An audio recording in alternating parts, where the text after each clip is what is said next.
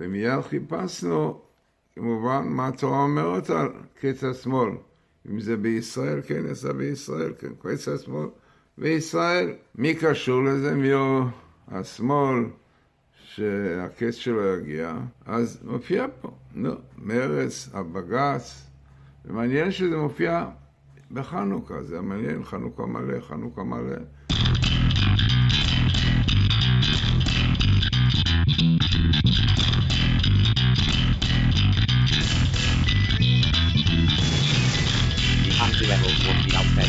Of course, before anyone started, then on the page, 250, clearly the left, backward, wait, naive, anachronistic, maybe that'll be the point, maybe that's why maybe the next real level, as far as I can see, with disapproval. בוקר טוב, צהריים טובים, מחר צהריים טובים, ערב טוב, לילה טוב, ולפנות בוקר נהדר לכם. אתם מאזינים למשדר רשת, לי קוראים ארז, משדר רשת, פודקאסט בענייני השעה, שזה פחות או יותר מה שמעניין אותי בשעה שבה אני מדבר.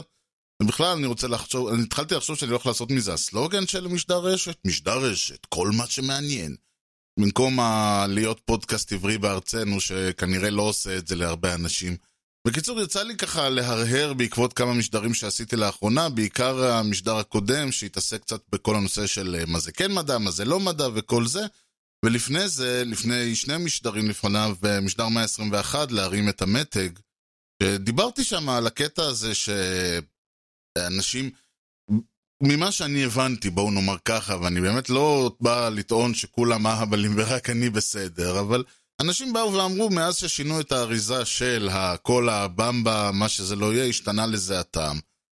ואני אמרתי שלי זה נשמע קצת כמו משהו שהוא סוג של אמונה תפלה.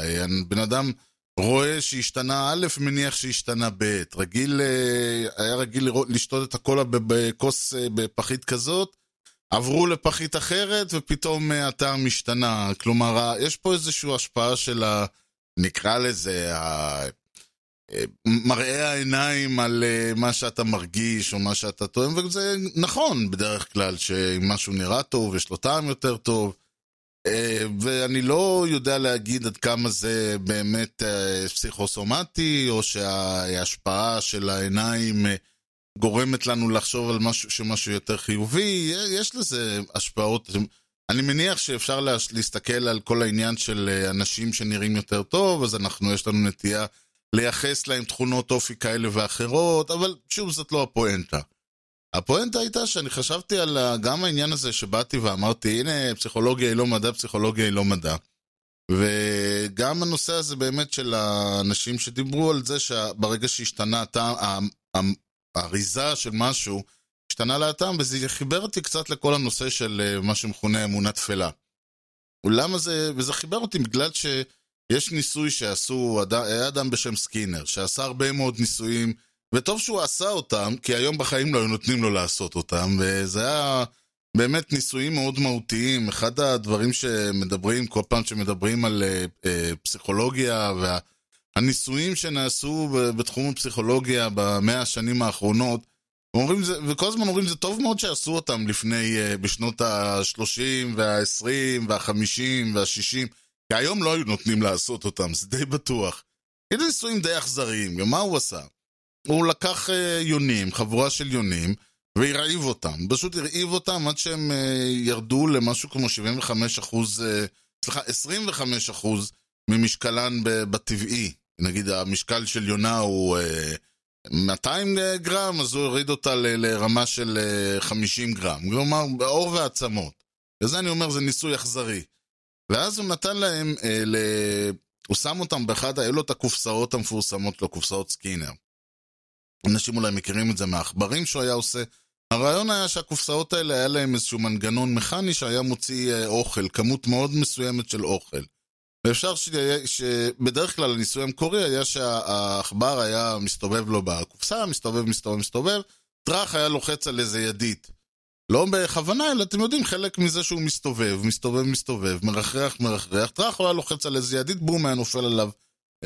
כזה גרגר אוכל, אתם יודעים, כמו אוכל של חיות, כאילו מין משהו כזה, חתיכת אוכל קטנטנה כזאת, הוא היה אוכל אותה, היה מבסוט, היה ממשיך להסתובב, בטעות דורך על הידית הזאת, בום, עוד פעם היה נופל עליו גרגר אוכל, היה אוכל, היה מבסוט.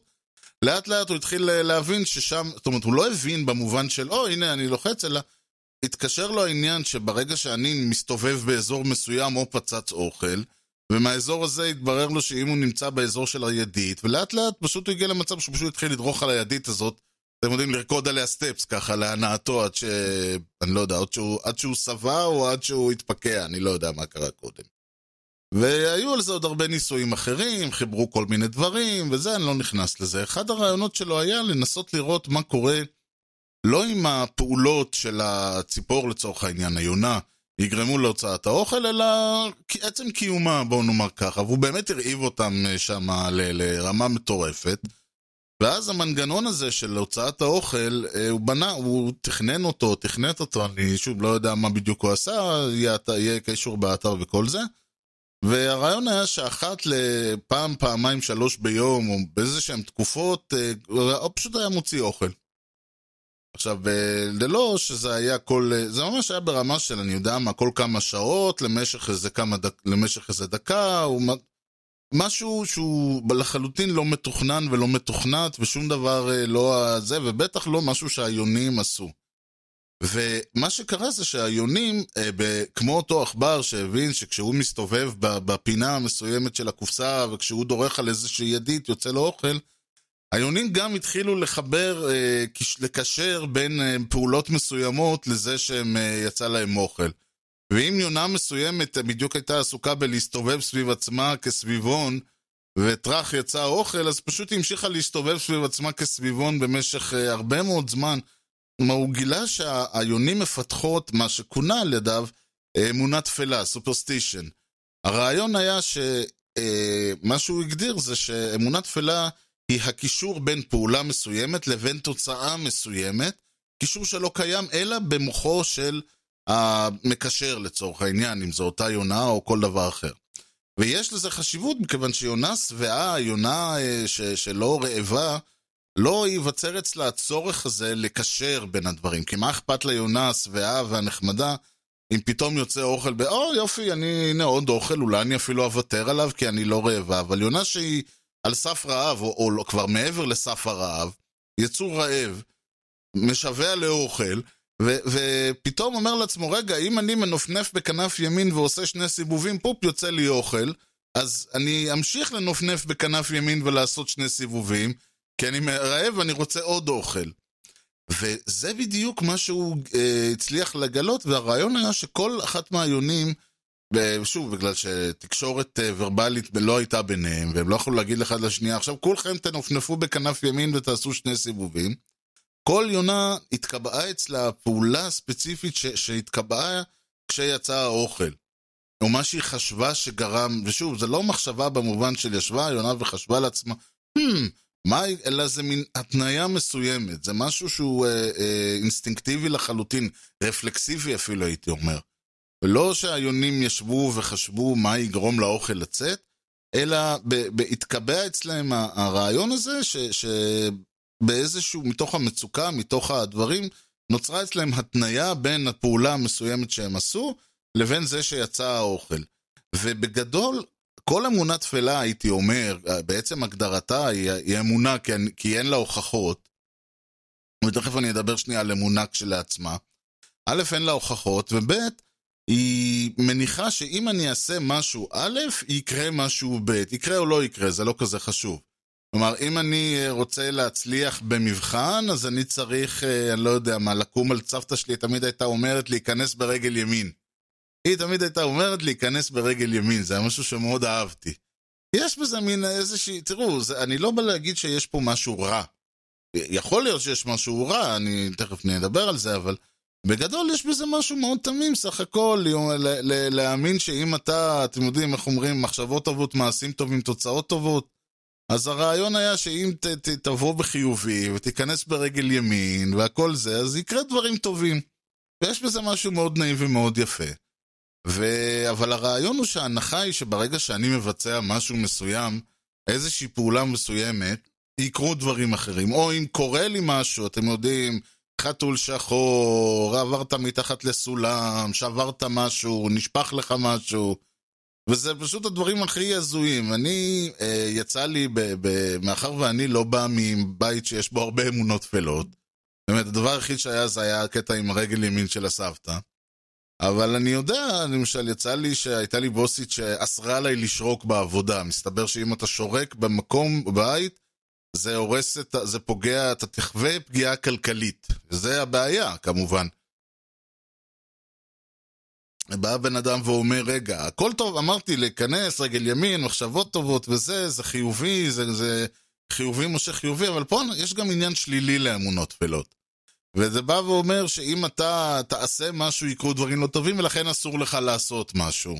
אסור לך לפתוח מטריה בזה, אסור לך לשבת, למשל, זה יכול להיות גם כמובן בהפוכה על הפוכה, שבאו ואמרו לי, אם תשב בפינת השולחן לא תתחתן, אמרתי יופי, ונדבקתי לפינת השולחן ואמרתי אני לא זז מפה, ואכן עד היום לא התחתנתי, קטע מדהים. ואני גם לא מתכנן, אבל לא בגלל פינות שולחן, אלא בגלל שזה אני, כאילו. ולכן, אבל יבוא מישהו ויגיד לי, לא, לך אסור, אתה אל תשב שם, אתה תשב פה. למה? כי זה יביא לך מזל רע. אני אומר, בסדר, זה המזל שלי, תתמודד. יש פה עניין, אני לא אכנס לזה, כי זה באמת לא הפואנטה, אבל הכל טוב ויפה, עד שזה מגיע למשהו שמישהו אומר לך, אל תעשה דברים מסוימים. לכעוס עליך, או ממש לבוא ולזרוק אותך מכל המדרגות, בגלל שהעזת לשרוק לו במשרד. ואתם יודעים, הוא אומר לעצמו, מה, עכשיו אני הפסדים כלכליים בגלל הבן אדם הזה, זורק אותו משם. אז אלה דברים שלא מקובלים עליי. אבל הרעיון הוא שכמו שאמרתי, יש פה איזשהו הנחה של משהו אחד יוביל למשהו אחר.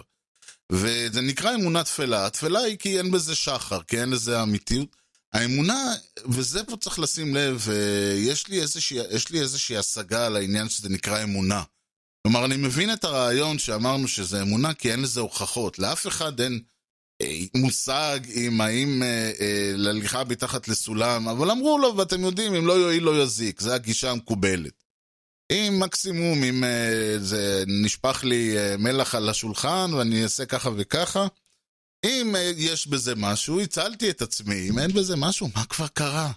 וזה, יש לזה גם כן, זה באמת מתקשר קצת לנושא של אמונה, יש הרבה אנשים שמכירים את ה... או שלא מכירים, ואם ככה או ככה אני הולך לדבר על זה, אז בשכם, יש את ה... אני לא זוכר איך קוראים לזה, אבל זה נקרא The Pascal Wager, כלומר, זה לא האימור, אלא זה מין איזשהו... זה כמו שבאים ואומרים, בהגרלה הזו והזו, אז יש לך, על כל שקל שתשים, יש לך סיכוי להרוויח 50 שקל. זה ה-wagers, כאילו. לא משנה מה זה אומר, בטח יש לזה, ניסים לזה קישור, ובטח יש לזה מונח עברי הולם, אבל הרעיון שלו היה אמר ככה, תאמין באלוהים, תהיה אדם דתי. אם אין אלוהים, אז לא יקרה שום דבר. אם יש אלוהים, ולא היית אדם דתי, אוי ואבוי לך. אז אתה, אם אתה, זה סוג של כמו תורת המשחקים הזה, אתם יודעים, כל האלה שחושבים שאם יש להם...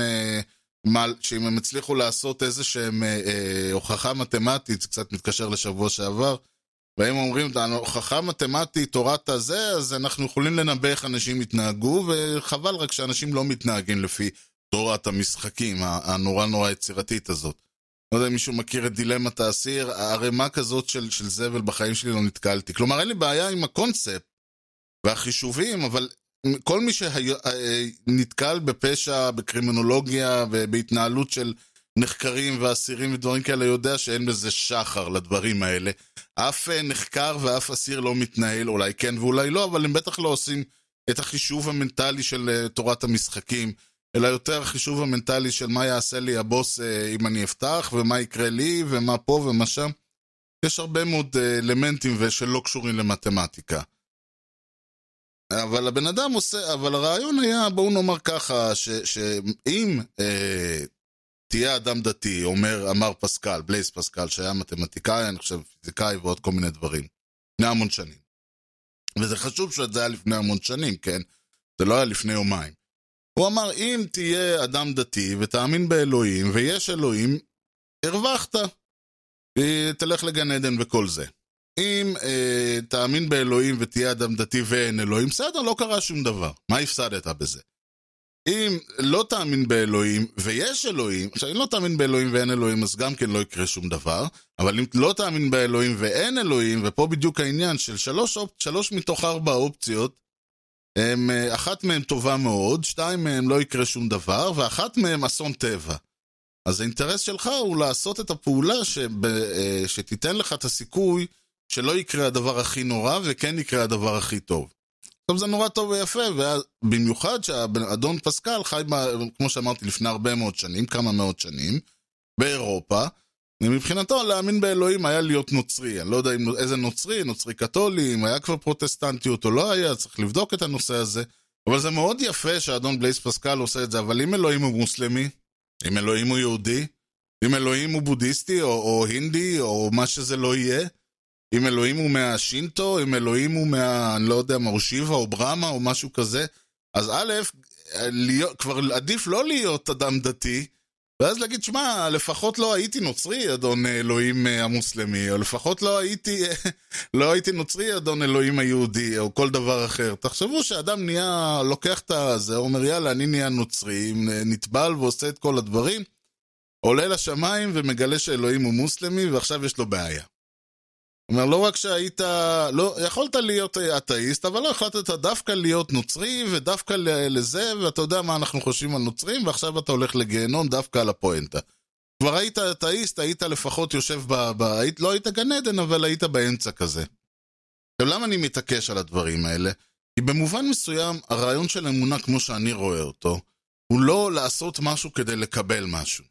בניגוד למה שאמר פסקל, ובניגוד למה שאומרת האמונה התפלה, אמונה לא קורית בהנחה של אם אני מאמין יקרה לי משהו טוב. עכשיו אני יודע שכולם יגידו לי על מה אתה מדבר, אף אחד לא מאמין סתם ככה, אף אחד לא מאמין, אנשים מאמינים כי אם הם לא יאמינו אלוהים ייכנס בהם, או שהנוצרים אז הם לא מאמינים שאתה תלך לגיהנום, וכל אחד יש לו את הסיבה שאם לא תאמין אז יקרה לך דברים לא טובים.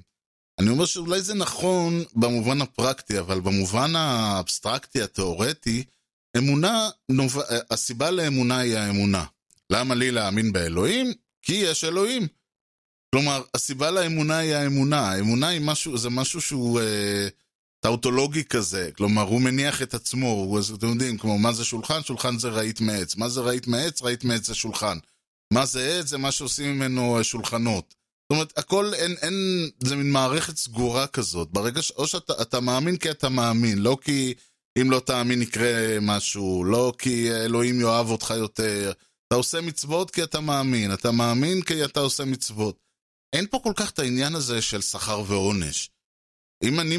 וזה בדיוק העניין, אם אני, עכשיו נכון שהמילה אני מאמין שאני אלך ברחוב ויפול עליי, לא יודע מה, תישבר זכוכית או משהו כזה, אז יקרו לי דברים, אז יש פה את המילה להאמין, אבל אז באותה מידה אני יכול להגיד שזה לקבל. הנחה, אני יכול להגיד שזאת הנחה תפלה, כן? הנחה לא מקושרת, השוואה, כל מילה אחרת שאפשר להשתמש בה, ופשוט בחרו את המילה אמונה, וזה בדיוק הסיבה שזה, למה באנגלית למשל, שהמונח הוא superstition, ולא stale faith או משהו כזה. כי התפיסה פה היא שלא מדובר באמונה במובן של אמונה דתית, אלא ההנחה היא שאני לוקח משהו, אני מניח סיבתיות. זאת אומרת, הנחת סיבתיות לא אמיתית. כלומר, זה שיש א' יש ב', ואני מניח שא' מוביל לב', או שאני יודע שאם א', כמו הבדיחה היא על ההוא ששואל, שאומר למישהו, תגיד, יש לך דגים בבית? הוא אומר לו, כן. אז זה כי אתה אוהב חיות? הוא אומר לו, כן. הוא אומר, אז אתה אוהב ילדים? הוא אומר לו, נכון. אז אתה נשוי? אז הוא אומר לו, כן. אז מישהו אחר, אז הוא בא למישהו אחר, אז אותו אדם שנורא מתלהב מהסיפור, בא למישהו אחר, הוא אומר לו, תגיד, יש לך דגים בבית? הוא אומר לו, לא. אז הוא אומר, אז אתה הומו. לא כזה מצחיק אולי, אבל זה הפואנטה, שכאילו אני מניח שאם א' שווה הולך לב' וב' הולך לג' וג' הולך לד' מתבקש שא' חייב להגיע לד' תמיד. וזה לא תמיד נכון. ויכול מאוד להיות שבאמת אותו אדם נשברה לו מראה ולא יודע מה, שרקו לו בבית ועבר לו חתול שחור ובאמת הוא פשט את הרגל. יופי, אבל אף אחד לא יכול להניח שאחד משלושת הדברים האלה באמת יגרום לזה. אני שמעתי עכשיו פודקאסט מאוד חדש ומאוד מוצלח לדעתי שנקרא עץ הדעת, ויהיה לינק כמובן באתר, והם בדיוק דיברו על העניין הזה, שמישהו שעובד כסטודנט, או סליחה, הוא סטודנט שעובד כמלצר, הוא לא עובד כסטודנט במסעדה, אבל הוא עובד כמלצר, אני חושב, והוא נורא רוצה לדעת מה יגרום לו שיהיה לו יותר טיפים. אז הוא מתפלל בבוקר, ולובש את הנעלי המזל שלו, ועושה כל מיני דברים שכביכול, אתם יודעים, מתגלח ומסתפר, ובא עם מחשבות חיוביות, ומחייך לכולם. ויש פה איזשהו עניין שאתה אומר, רגע, האם כל... עכשיו, הם הציגו את זה שבאמת כל מה שהוא עושה זה סוג של אמונה תפלה, הרי אתה לא יכול לדעת. יכול אדם להיות המלצר הכי נחמד בעולם, אבל עם האוכל היקר, או אם בדיוק רבתי עם הדייט שלי או משהו כזה, סיכוי שאתה לא תקבל, לא משנה מה שתעשה. מצד שני, אם המלצר הוא נחמד וחיובי ואכפתי וכל הדברים האלה, יש יותר סיכוי שהוא יקבל טיפ. אגב, יש מצב שהוא יקבל טיפ בכל מקרה, יש אנשים שמשאירים טיפ, לא משנה, אתם יודעים, גם אם האוכל מגיע מאוחר וקר ועצבני, והמלצר זה צריך, בוא נאמר ככה, חוץ אם כל עוד הוא לא פיזית הולם בהם, הוא יקבל את הטיפ שלו, כי אומרים, תשמע, זה לא אשמתו, הוא עובד פה, ומזה הוא צריך להתפרנס. אבל לצורך העניין, ככל שהוא יהיה יותר חיובי ויותר שירותי ויותר נחמד ויותר יפה ויותר הכל, יש לו יותר סיכוי לקבל טיפ, ויש יותר סיכוי שהטיפ יהיה גבוה יותר. גם אלה שנותנים, זאת אומרת, זה לא יהיה 12 או 10%, יהיה 15 או 20%. וכן הלאה וכן הלאה, כלומר, באותה מידה אפשר לבוא ולהגיד שמי שהולך למסעדת יוקרה, יש לו סיכוי לקבל טיפים יותר גבוהים, מה לעשות? אם מישהו עובד בחומוסייה, הטיפים הכי גבוהים שהוא יקבל לא יעברו את ה10 שקל, כי זה כמה אתה כבר מזמין בחומוסייה, חומוס. לעומת זאת, אם אתה הולך לעבוד במסעדת יוקרה, עכשיו אתה לא יכול לעבוד במסעדת יוקרה, לבוא כמו שאתה בא בחומוסייה, אתה צריך לבוא הרבה יותר, כלומר, עכשיו, אז לא יבוא מישהו ויגיד, רגע, אם זה שהבן אדם בא לבוש במיטב מחלצותיו, אז אני אבוא לחומוסייה לבוש במיטב מחלצותיי, כמו הוא במסעדת היוקרה, ותראו, הנה אני גם כן אקבל 50 ו100 שקל טיפ. אתה אומר לו, לא, בשביל שתקבל 50 ו100 שקל טיפ, אתה צריך שהארוחה תהיה בשווי של 500 ו1000 שקל. אז יש המון דברים שאתה יכול להתעסק עליהם. עכשיו, אני בהחלט חושב שההתנהלות החיובית, וזה לא משנה אם היא באה לכדי ביטוי דווקא בנושא של אמונות תפלות וכל זה, אבל בהחלט החשיבה החיובית תתרום לקידום הדברים ככל שעוד פעם, ככל שאתה יכול לעשות את זה. אבל יש הרבה מאוד דברים שאני לפעמים מסתכל עליהם, ואני בא ואני אומר, מעניין יותר, עכשיו אותי מעניין כמובן לא האמונה התפלה, אלא מה הביא לאמונה התפלה הזאת. ואחד הדברים שלמשל אנשים נורא נורא היסטריים לגביהם, זה הקפה השחור. יש מיסטיקה שלמה לאיך מכינים קפה שחור. ואני חושב שתתפסו 10 אנשים, כל אחד מהם יש לו תורה מפה, למי שאכפת, כן, ומי ששותה קפה שחור, ואני מדבר על הבוץ בדרך כלל, לא על אספרסויים וכאלה, ששם באמת יש, קודם כל זה העניין, שבאספרסו באמת יש איך אספרסו יוצא טוב, כי אם אתה לא עושה אותו כמו שצריך, אם הפולים לא איכותיים, והמכונה דפוקה, ואתה מכין אותם לא כמו שצריך, ואתה לא דואג לנקות ולעשות את כל הדברים, הקפה יצא מגעיל, הוא יצא שרוף. יש לזה סיבה, מאחר ובין השאר, ואני שוב לא בריסטה או משהו כזה, אבל ממה שאני יודע, חלק מהעניין הוא שהקפה, האספרסו, זה לא כמו קפה שחור בוץ, שאנחנו מוזגים את המים ישירות על הקפה, וזה מה שנוצר, אלא או מבשלים את הקפה יחד עם המים, כמו בפינג'אן וכזה. באספרסו, מה שבעצם קורה זה שיש עדים שעוברים דרך הקפה עצמו, דרך הקפה התחון, ואז כשהם נקבים בקוס שלנו, בעצם זה האספרסו, זה המיצוי של כל הדברים האלה, ומאחר ומדובר פה באיזה וודו כזה, עדים שעוברים דרך הקפה תחון, ולא מים וקפה ויאללה לשתות, יש הרבה דרכים שבהם זה יתקלקל, וזה אם תעבירו אותו בעוצמה חזקה מדי, חלשה מדי, חם מדי, קר מדי, כל מיני דברים, כי זה סך הכל זה תהליך שהוא תהליך מאוד עדין, בואו נאמר ככה. אז זה דבר אחד. זה לא אומר שבגלל שקפה אספרסו יש הרבה, חייבים שהוא יתבצע בצורה מסוימת, אחרת הוא יערס. זה לא אומר שכל סוגי הקפה עלי אדמות, אם זה פילטר ואם זה בוץ, ואם זה נס, ואם כל דבר אחר, זה גם הם. כי סך הכל רוב הקפה האחר, בסך הכל זה אינטראקציה של מים וקפה. ולא עדים וכל מיני נפלאות כאלה. ולכן אין סיבה שבגדול הקפה השחור שלי יהיה שונה מהקפה השחור של כל אדם אחר. ובכל זאת, קורה, באמת תמצאו כל 2-3 אנשים, 10 אנשים, לא משנה, תקבלו מגוון של דעות. ואחד הדברים היותר הזויים בנושא הזה, יש בכלל את הקטע שצריך שהמים ירתחו פעמיים, וצריך שהמים יהיו ככה, ולהרים וזה. ואז יש את הקטע שאני הכי אוהב, שבאים ואומרים, הכוס חייבת להיות כוס קטנה מזכוכית, והקפה אסור שיגיע עד לשפה, הוא צריך להיות משהו כמו 1.5 סנטימטר מתחת לגובה. סבב, אתה אומר, יש לזה אולי היגיון, כי כמות הקפה, אתה שם כפית קפה, כפית קדושה של קפה, בכוס קטנה כזאת, ומעט מים, הקפה יוצא מאוד חזק, ואז כשהוא חזק, אז יש לו טעם מאוד עז, ואז אנשים אומרים, אחלה קפה, אתה רואה, ככה צריך להכין אותו.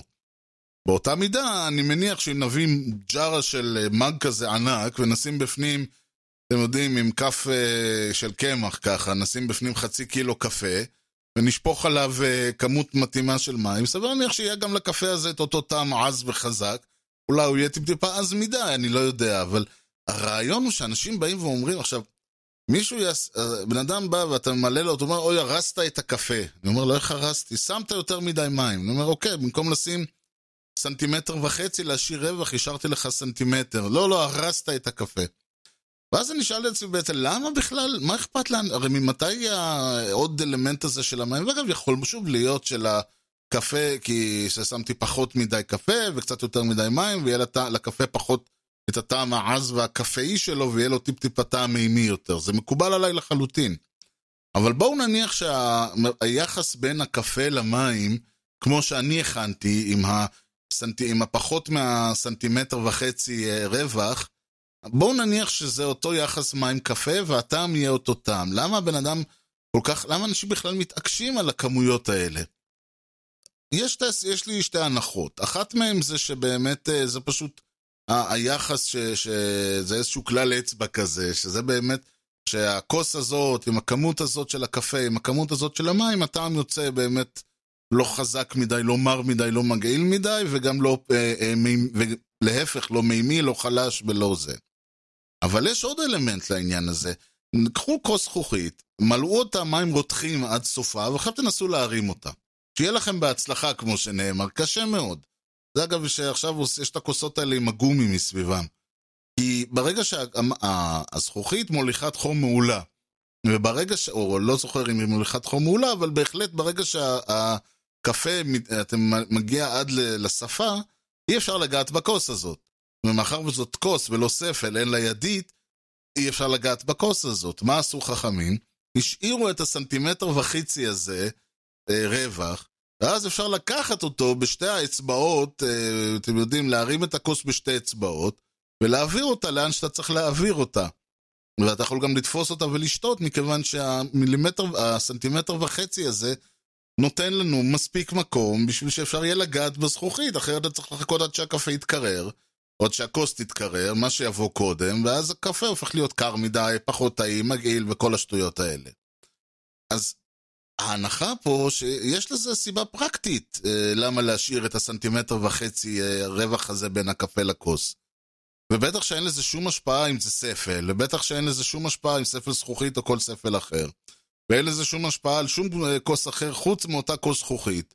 וכמובן שזה לא משנה אם הכוס היא כוס גבוהה, אם הכוס היא כוס רחבה, זה לא משנה, היחס הזה הוא משתנה. עכשיו, גם אם אני אבוא ואגיד למישהו, תשמע, הרעיון פה הוא שיש לך כפית קדושה על כמות כזאת של מים, זה הקפה הכי טוב. אם עשית אותו בספל או בכוס גבוהה, אז כל היחסים האלה הולכים לעזאזל, אז זה לא משנה אם אני כבר צריך להשאיר הרבה יותר אולי רווח. ואז אגיד לך, לא, תוסיף מים. אני אומר, לא, אבל כבר קפה לא יהיה טעים. לא, תוסיף מים. ואז אתה מוסיף, הוא אומר, עכשיו הוספת יותר מדי. אבל זה לא שינה כבר. כי בסופו של דבר אנחנו דיברנו על אותה כוס זכוכית קטנה, שיש בה מקום בדיוק לכפית אחת קפה. אבל בדיוק הרעיון הזה, וזה גם קצת מתקשר לתפיסה הזאת, שהופכים אמצעי למטרה. המטרה הייתה כמובן קפה טעים, המטרה גם הייתה קפה שאפשר להחזיק את הכוס כשהוא עוד רותח, כשהוא עוד חם, ולשתות ממנו בלי להיחוות, בלי לסבול יותר מדי. הפכנו את המטרה לאמצעי, עכשיו האידיאל הוא שהמים לא יגיעו עד סוף הכוס, ולא משנה אם יש, איזה דרכים יש להחזיק את הכוס הזאת, אם זה בכלל ספל או משהו כזה, נוצרה ההנחה הזאת.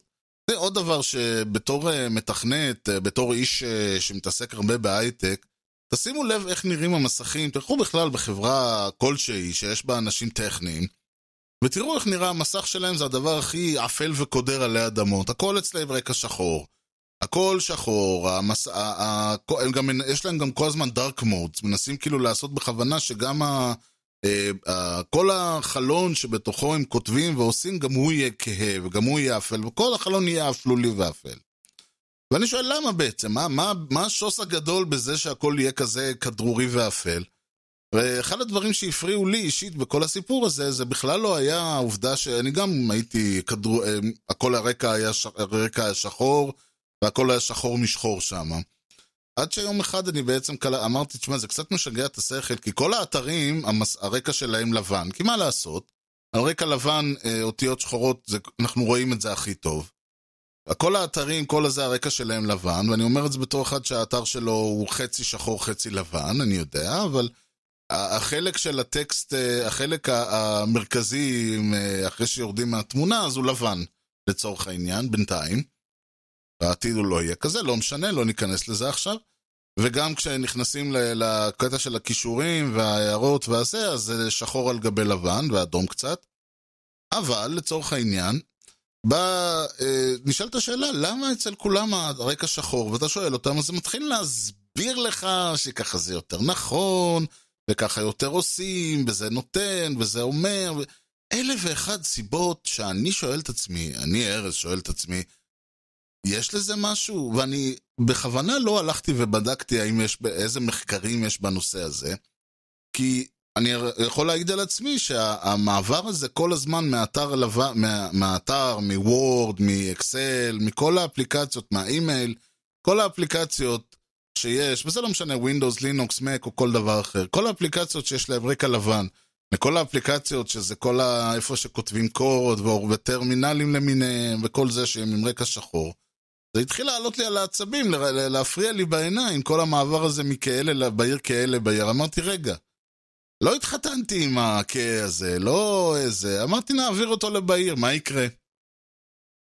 בדרך כלל זה, לא תמיד זה אפשרי אגב, יש מקומות שכן התחתנת עם הרקע השחור, רקע הכה, ובכלל, אתרים וחברות ודברים כאלה, ולא רק אתרים, אלא אפליקציות למיניהם וכאלה, מלכתחילה יוצאים עם רקע הכה, כי זה מה שכולם עושים אצלהם, כל המפתחים אצלהם עובדים עם הרקעים הכהים.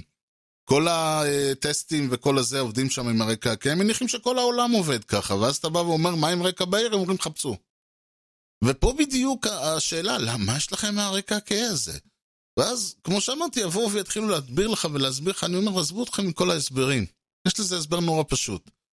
פעם, אני אדבר עוד פעם על פעם, לא לפני 5 שנים, אלא לפני 50 ו-60 שנה, גבולי קצת ה-50-60 הזה, אבל בערך בתקופה הזאת, שהתחילו ראשוני הטרמינלים להופיע, לא הייתה להם הרבה יכולת להציג דברים, כשהיו המחשבונים, אז באותה מידה, למה כל הספרות היו בנויות כאילו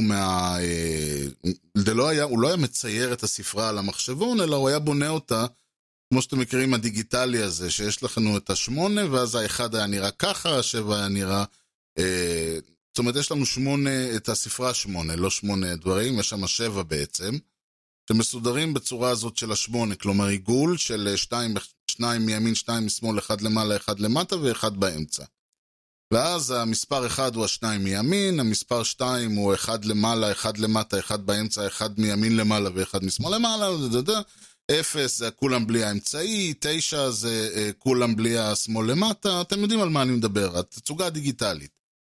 כי זאת הייתה תצוגה שבהם אפשר היה להעביר את המקסימום אינפורמציה במינימום של שימוש, כי עוד פעם לא היה להם את האפשרות לצעות, זה לא היה הסמארטפון, זה לא היה הסמארט כלום, זה מה שהם יכלו לעשות, הם אמרו זה המקסימום שאנחנו יכולים לתת במינימום של משאבים, כי המשאבים היו מוגבלים, עכשיו באו לעשות את אותו דבר על גבי טרמינלים למיניהם, מחשבים, ושמה התצוגה היא תצוגה שונה, היא תצוגה כמו בטלוויזיות הישנות.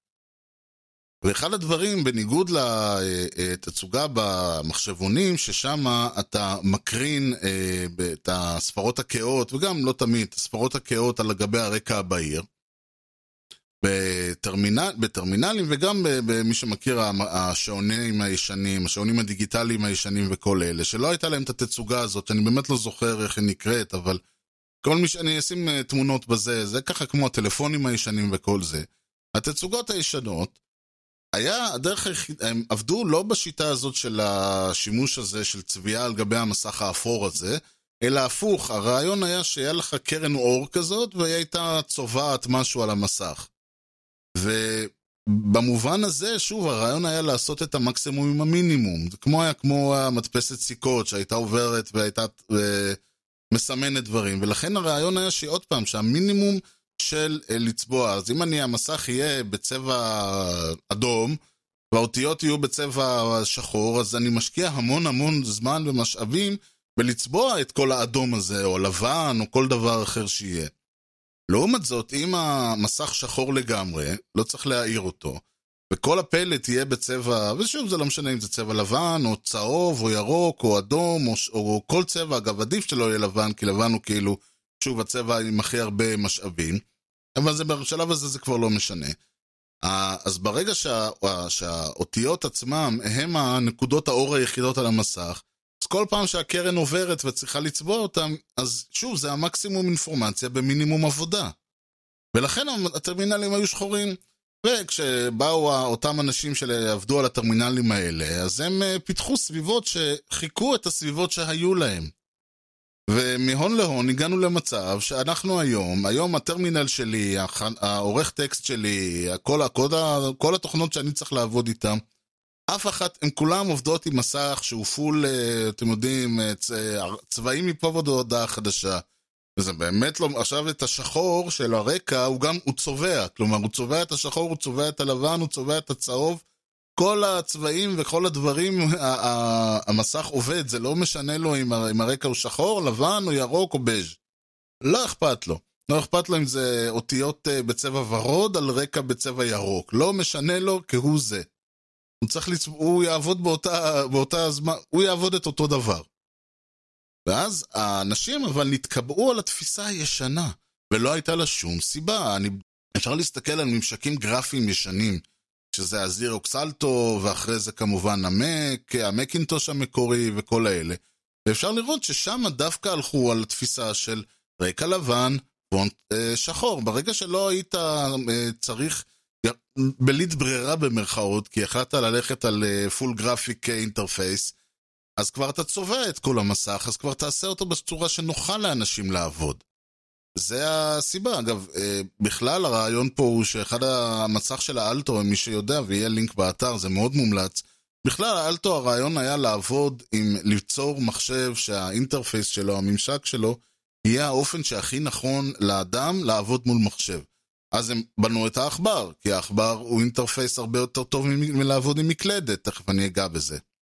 והם בנו, היה להם מקלדת ליד שמאל, זה הדבר אדיר שהייתה בנויה מ5 מקשים, ובעצם כל עוד לא היית צריך לעשות הקלדות מורכבות וסימנים ודברים כאלה, היית יכול לעבוד רק עם ה5 האלה.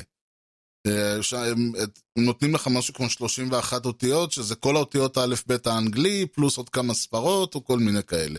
משהו מטורף לחלוטין. המסך שלהם לא היה כמו המסכים שלנו היום, רחב שהרוחב שלו היה גדול והאורך שלו היה קצר, אלא להפך, הוא היה כמו ספר בעצם, הוא היה גבוה וצר. כי שוב, העין האנושית עובדת הרבה יותר טוב מלמעלה למטה, בגלל זה כל הטורים בעיתונים הם צרים. למה אנחנו כותבים מימין לשמאל? זה בגלל שכשנוצר הכתב העברי, עבדו עם, מה זה היה, יתדות, וחצבו את היתדות בתוך איזשהו חומר, חימר. אז הדרך הכי נוחה היא לעבוד מימין לשמאל, כי מה לעשות, רובנו, היד החזקה שלנו היא יד ימין. למה האנגלים והצרפתים והכל אלה כותבים משמאל לימין? כי הם כבר עבדו עם עתים, עתים נובעים, ועת נובע אי אפשר לכתוב ביד ימין מימין לשמאל, כי מה שתעשה, כל עוד שאתה עובד, אתה תמחק את מה שאתה כותב. אז הם כתבו משמאל לימין, נורא פשוט. והסינים לעומת זאת, שכתבו עם מברשות, וגם המצרים הקדמונים וכל מיני עמים כאלה, שכתבו עם מברשות, ולא היה להם את הצורך הזה לעבוד עם היתד והפטיש מימין לשמאל, ולא היה להם את החשש שמה היה תמחוק את זה, אז הם עבדו מלמעלה למטה. אם מלמעלה למטה זה הדרך הכי נוחה לעין האנושית לקרוא טקסט. וזאת הסיבה שעוד פעם אני אומר, הטורים בעיתון, העיתונים בכלל כתובים בטורים צרים מלמעלה למטה. וגם לא משנה כמה הטקסט, זאת אומרת, אתה לא קורא שורות ארוכות לרוחב העיתון, אלא מלמעלה למטה, וזה ככה מאז ומתמיד, כי זאת הדרך שבה העין עובדת. עכשיו, הרעיון פה זה שזה דברים שהם נבדקו והוכחו. לעומת זאת, לבוא ולהגיד נכון יותר לעבוד על רקע כהה, כי אני לא יודע מה, האקרים אמיתיים עובדים ככה, זה בדיוק מתייחס לעניין הזה של אמונה תפלה מסוימת, של כמו הסיפור על האיש, אמא שלה תמיד הייתה קוצצת את הצדדים שלה, מה שזה לא היה, העוגה, הפשטידה או העוגה, והייתה אומרת לה, למה את עושה את זה? הייתה אומרת לה, סבתא שלי הייתה עושה את זה ככה, ואז היא שאלה את הסבתא, אז היא אמרה, כן, היה לנו סיר שהיה בו, הידיות היו נכנסות פנימה, היינו תמיד צריכים לחתוך כדי להכניס את זה בסיר או משהו כזה. וזה אגב אותו דבר שתשאלו אנשים, מה יותר מהיר, המקלדת או העכבר, וכולם יגידו לכם שהמקלדת יותר מהירה, וזה לא נכון, ויש מחקרים על זה, ואולי שווה פעם יהיה להקדיש לזה משדר שלם, אבל אני אגע בזה בשתי מילים, כמו שאומרים, תמיד יוצא 5 משפטים, אבל לא משנה. הרעיון הוא שהעכבר הוא ממשק אוניברסלי. קליק של עכבר הוא קליק של עכבר, נכון שיש 2 קליקים ודאבל קליק וקליק ימני וסקרול וכל זה, אבל לצורך העניין קליק של עכבר הוא קליק של עכבר, וזה ממשק אוניברסלי. אם אני משתמש בעכבר, אני לא צריך ללמוד שלפתוח את התפריט זה Alt-F, ואז אני צריך לרדת עם החץ, ואז אני צריך ללחוץ ימינה, וללחוץ G ו-Q, לא, הקליק של העכבר הוא קליק של העכבר, הפעולה היא אוניברסלית, לא משנה מה אני עושה עם העכבר הזה, הפעולה היא אותה פעולה. וזה לא גם דאבל קליק הוא בסופו של דבר קליק כפול, אין פה הרבה חוכמות. ולכן והרבה יותר נוח להגיע עם העכבר לכל מקום במסך, והפעולה היא תמיד אותה פעולה, תזוזה של היד קליק, תזוזה של היד קליק. תגידו שזה פעולה יותר פרימיטיבית ממקלדת, נכון, אבל שוב, למה שאני לא אעבוד בצורה פרימיטיבית? למה אני צריך לעבוד בצורה שמצריכה ממני משאבים של מחשבה ולזכור, ומה זה קונטרול C, מה זה קונטרול V, ותמיד יש את החוכמולוג הזה שהקונטרול C אצלו תפוס, או הקונטרול V תפוס, או איזשהו משהו תפוס, ואז אתה בא לעשות פייסט וסוגר את החלון, או עובר לדף הבא, או כל מיני דברים כאלה, אתה עושה אלטה, ומתברר לך שמחקת העבודה של שבוע, כי סגרת את החלון, לא יודע, כל השטויות האלה. וצריך כל הזמן לזכור מה עובד אצלו, ומה עובד אצלו, וכל הדברים האלה, בעוד שהעכבר, כמו שאמרתי, אוניברסלי. אז לא יכול להיות, ואני אומר את זה לא בקטע אישי, אלא גם כי קראתי על הנושא, לא יכול להיות שהעכבר יותר מהיר מהמקלדת, אבל, מאחר והעכבר לא היה עד שהתחילו המקים והווינדוזים הראשונים, היה, אבל אף אחד לא השתמש בו. וכל שנות ה-60 וה-70 וה-80 עבדו בלי עכבר בעצם, והתקבע אצל כולם, וכל מי שבשנות ה-90 עבד עם אלה משנות ה-80, אז הם לא עבדו עם עכבר, כי אף פעם הם לא היו צריכים, והם עבדו עם מסך כאב, והם עבדו עם טרמינלים, וכו וכו וכו וכו. ואז הוא אמר לעצמו, אוקיי, מהם למדתי, ככה אני עושה, ואז בשנות ה-2000 הם למדו משנות ה-90, וכן הלאה וכן הלאה, והגענו היום לאנשים שיש להם מחשב, שלאנשים, הטלפון בכיס שלהם יותר מהיר פי אלה, איזה פי אלף? מהיר, לא יודע, פי כמה, פי מיליון ממה החבר'ה האלה בשנות ה-80 עבדו עליו, ובכל זאת הם ממשיכים לעבוד כאילו הם מתעסקים בטרמינלים של דם טרמינל של איזה מיין פריים ב-1982. וזה בדיוק התפיסה הזאת שאומרת, וזה אגב, יש המון את העניין הזה של להחליף אמצעי במטרה ואמונות תפלות, ולהניח שזה שעשו משהו, אחד הדברים למשל ואני אסיים בזה, אחד הדברים שאני מאוד מאוד אוהב במרכאות, אוהב לרדת עליו, זה שאנשים באים ואומרים, כאילו, תגיד, מתי יום הולדת של זה וזה? אני משנייה, אני אסתכל בטלפון. אתה יודע, תמיד יש את הבן אדם הזה נתקף במבט מצואף. אתה זוכר שאנחנו היינו צעירים, הייתי זוכר את הימי הולדת של מאות אנשים, הייתי זוכר את המולדת של כל אחד ואחד, הייתי זוכר את הבן אדם מה המספר טלפון שלו, מה הכתובת שלו, איך להגיע אליו הביתה, מה היום הולדת שלו ושל אשתו, והיום זיכרון, והיום זה, והיום נישואים, ושל כל הילדים שלה. אתה זוכר כמה דברים היינו זוכרים? אני אומר לו, כן, אבל עכשיו אני לא צריך להזכור את כל הדברים האלה, יש לי טלפון. למה אני צריך למלא את המוח במידע שהוא מידע זניח? מה נתן לי לזכור מספרי טלפון של 100 אנשים? יש לי בטלפון היום מספרי טלפון של אנשים שלא דיברתי איתם 10 שנים, אבל יש לי אותו, אם אני צריך להרים אליהם טלפון, יש לי אותו. עכשיו תחשבו שהייתי צריך לזכור את זה. לא הייתי זוכר, הייתי רושם בצד, היה לי פנקסים, היה לי דברים, אבל בגדול תחשבו שהייתי צריך לזכור את כל המספרים האלה. אני לא צריך לדעת איפה כל האנשים גרים, אני יש לי גם כן עוד פעם, יש את זה בטלפון, יש ווייז, יש זה, יש גוגל מפס, אני לא צריך לזכור מתי יום הולדת שלהם, יש לי לוח שנה, והוא מטריע לי שבוע מראש, חודש מראש, כמה שאני צריך. כל הדברים האלה אני לא צריך, ואז אני יכול לפנות עם המוח לדברים אחרים, אבל לא, ברגע שאנשים תופסים את הרעיון הזה כערך, ואומרים, אבל עכשיו אנחנו כבר לא עסוקים בלזכור את כל הדברים, אנחנו לא זוכרים את זה, וזה בדיוק השאלה שאני אומר רגע, זה חשוב היה לזכור את כל המספרי טלפון, ואת כל הפקודות, ואת כל השמות, ואת כל הזה, או שיותר חשוב לזכור מה הבן אדם אוהב לה שיביאו לו ליום הולדת, על מה אני רוצה לדבר, על מה דיברנו שבוע שעבר, אני יודע מה יש לו ליד הבית ששווה להסתכל עליו, במקום לזכור שצריך לפנות ימינה שמאלה ויש שני רמזורים. זה אגב הגיוני, אם מישהו זוכר את הדרך אז הוא גם יודע אולי איפה עדיף לו לעצור, איפה יש חנייה, זה דברים שהם חשובים. פחות חשוב זה כל הדרך להגיע מהבית שלי אל הבית שלו, במיוחד שחצי מהדרך היא דרך בין עירונית, ואני תמיד אסע באותה דרך, אז למה אני צריך לזכור את כל הסיפור הזה, אם יותר חשוב לי, כלומר, חשוב יותר להתמקד במה שחשוב, כמו שתמיד אומרים אצלנו, תתעסק בחשוב ולא בשוטף. השוטף זה מה מספר הטלפון שלו, השוטף זה מה הכתובת, מתי היום הולדת או האירוע, כל הדברים האלה אני לא צריך לזכור, אני צריך לחשוב יותר על מה להביא לאירוע, באיזה, אני יודע מה הוא ביקש, מה להביא לאירוע, מה ללבוש לאירוע, מה השעה הכי נוחה להגיע, איפה יש חנייה טובה, כל הדברים היותר מעניינים מאשר לזכור את הפרטים המשעממים האלה, אבל בגלל שאנחנו מסתכלים על העולם שבו אנחנו נגיד גדלנו, ואני אומר אנחנו זה לא רק אני, זה אני, בני דורי, בני הדור שאחריי, ואני בטוח שגם עוד תלמידים, תסתכלו עוד 20 שנה, אז כל מי שהיום נולדים יסתכלו על בערגה, פעם היה לי בטלפון את זה, זה לא היה, לא היו שמים לי את זה בצ'יפ בתוך היד או משהו כזה. אז כל הדברים האלה הם היו נכונים לתקופתם, אבל הם כבר לא נכונים, התקדמנו מאז. טכנולוגיה שיפרה את חיינו, צער לי, הטכנולוגיה שיפרה את חיינו. כל הסיבה שאנחנו לא צריכים לזכור את הדברים האלה היא לא כי אנחנו כבר לא אכפת לנו מאנשים אחרים, אלא כי אנחנו יכולים שיהיה לנו יותר אכפת מהם, עכשיו שאני לא צריך להתעסק בכל הפרטים הטכניים, כל המנהלות וכל הדברים האלה.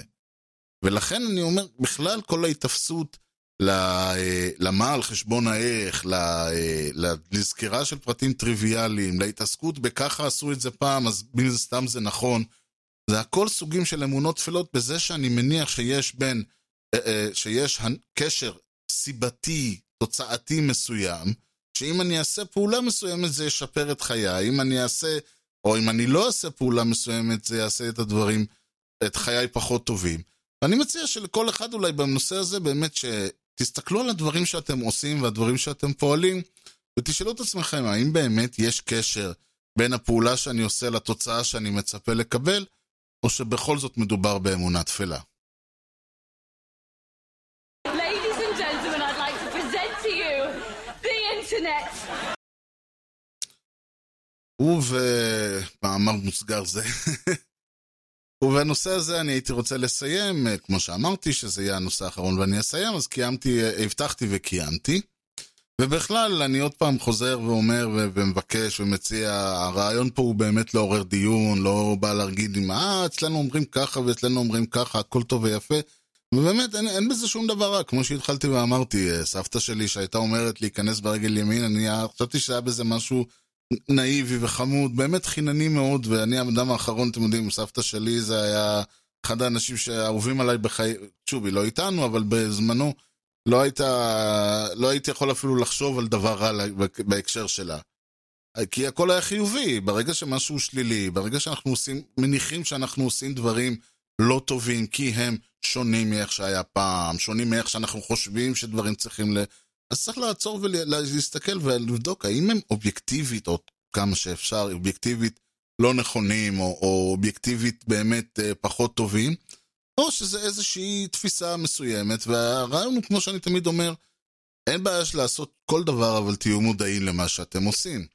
ובנושא הזה באמת אם יש איזה שהם שאלות, טענות, בעיות, מענות, רעיונות, מסכימים, לא מסכימים, יש השגות, אין השגות, אגב בסדר לא להסכים, כי אני ממש לא מניח שכולם צריכים לחשוב כמו שאני חושב, ואני בטח לא בא להוריד פה תורה מסיני, אני בא להציג פה איזושהי זווית הסתכלות מסוימת, ולמישהו יש בעיה או להפך, משהו טוב או משהו רע או כל דבר אחר על הזווית שבה אני מסתכל, או שרוצה הבהרות או שרוצה להמשיך את הדיון, הם יותר ממוזמנים לעשות את זה.